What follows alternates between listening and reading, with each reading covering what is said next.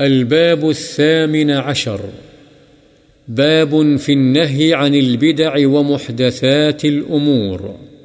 بدعات اور دین میں نئے نئے کاموں کے پیدا کرنے کی ممانعت کا بیان۔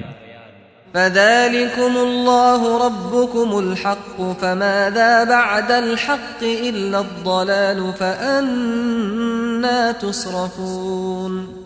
اللہ تعالی نے فرمایا پس نہیں ہے حق کے بعد مگر گمراہی۔ ما فرطنا في الكتاب من شيء۔ اور فرمایا اللہ تعالی نے ہم نے کتاب میں کسی چیز کے بیان کرنے میں کوتاہی سے کام نہیں لیا۔ فَإِن تَنَازَعْتُمْ فِي شَيْءٍ فَرُدُّوهُ إِلَى اللَّهِ وَالرَّسُولِ إِن كُنتُمْ تُؤْمِنُونَ بِاللَّهِ وَالْيَوْمِ الْآخِرِ اور فرمایا، اگر تم کسی چیز کی بابت آپس میں اختلاف و نزاع کرو، تو اسے اللہ اور رسول کی طرف لوٹا دو یعنی کتاب و سنت کی طرف رجوع کرو۔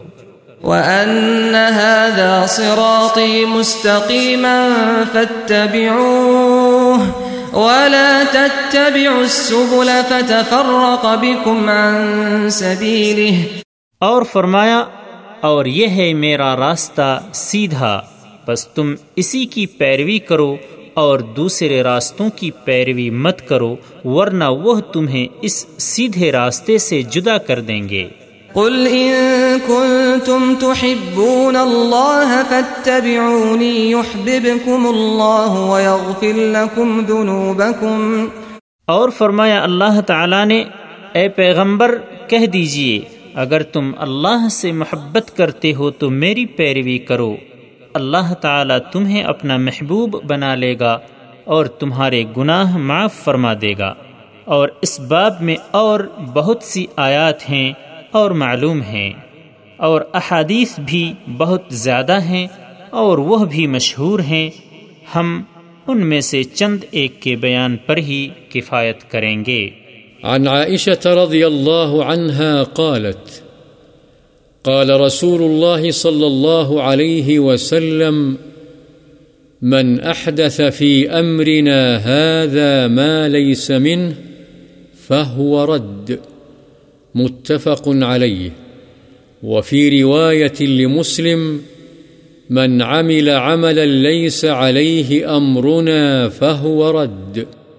حضرت عائشہ رضی اللہ عنہا سے روایت ہے رسول اللہ صلی اللہ علیہ وسلم نے فرمایا، جس نے ہمارے اس دین میں اپنی طرف سے کوئی نئی بات ایجاد کی جو اس میں سے نہیں، تو وہ مردود ہے. بخاری و مسلم اور مسلم کی ایک روایت میں ہے، جس نے کوئی ایسا کام کیا جس کی بابت ہمارا حکم نہیں ہے، تو وہ مردود ہے۔ وعن جابر رضي الله عنه قال كان رسول الله صلى الله عليه وسلم إذا خطب، احمرت عيناه وعلى صوته واشتد غضبه حتى كأنه منذر جيش. يقول، صبحكم ومساكم. ويقول، بعثت أنا والساعة كهاتين. ويقرن بين أصبعيه السبابة والوسطى. ويقول، أما بعد فإن خير الحديث كتاب الله وخير الهدي هدي محمد صلى الله عليه وسلم وشر الأمور محدثاتها وكل بدعة ضلالة ثم يقول أنا أولى بكل مؤمن من نفسه من ترك مالا فلأهله ومن ترك دينا أو ضياعا فإلي وعلي رواه مسلم۔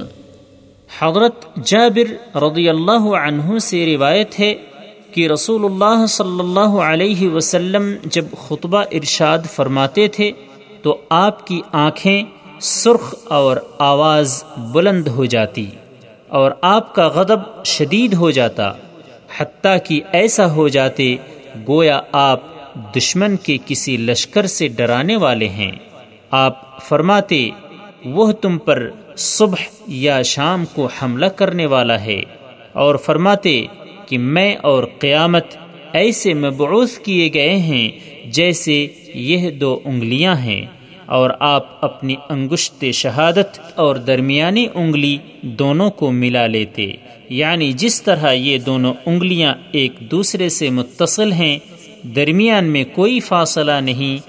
اسی طرح میرے اور قیامت کے درمیان کسی نبی کا فاصلہ نہیں۔ اور فرماتے، اما بعد، یقیناً بہترین بات اللہ کی کتاب ہے اور بہترین راستہ محمد صلی اللہ علیہ وسلم کا راستہ ہے اور بدترین کام دین میں نئے پیدا کردہ کام ہیں اور ایسا ہر نیا کام یعنی بدعت گمراہی ہے۔ پھر فرماتے، میں ہر مؤمن پر اس کی جان سے بھی زیادہ حق رکھتا ہوں یعنی اس کے معاملات میں اس سے بھی زیادہ خیر خواہ ہوں۔ جو شخص مال چھوڑ جائے پس وہ اس کے ورثا کے لیے ہے جو قرض یا محتاج اہل و عیال چھوڑ کر مر جائے تو قرض کی ادائیگی میری ذمہ داری اور بچوں کی نگرانی کا فریضہ مجھ پر ہے۔ مسلم۔ وعن العرباض بن سارية رضي الله عنه حديثه السابق في باب المحافظة على السنة۔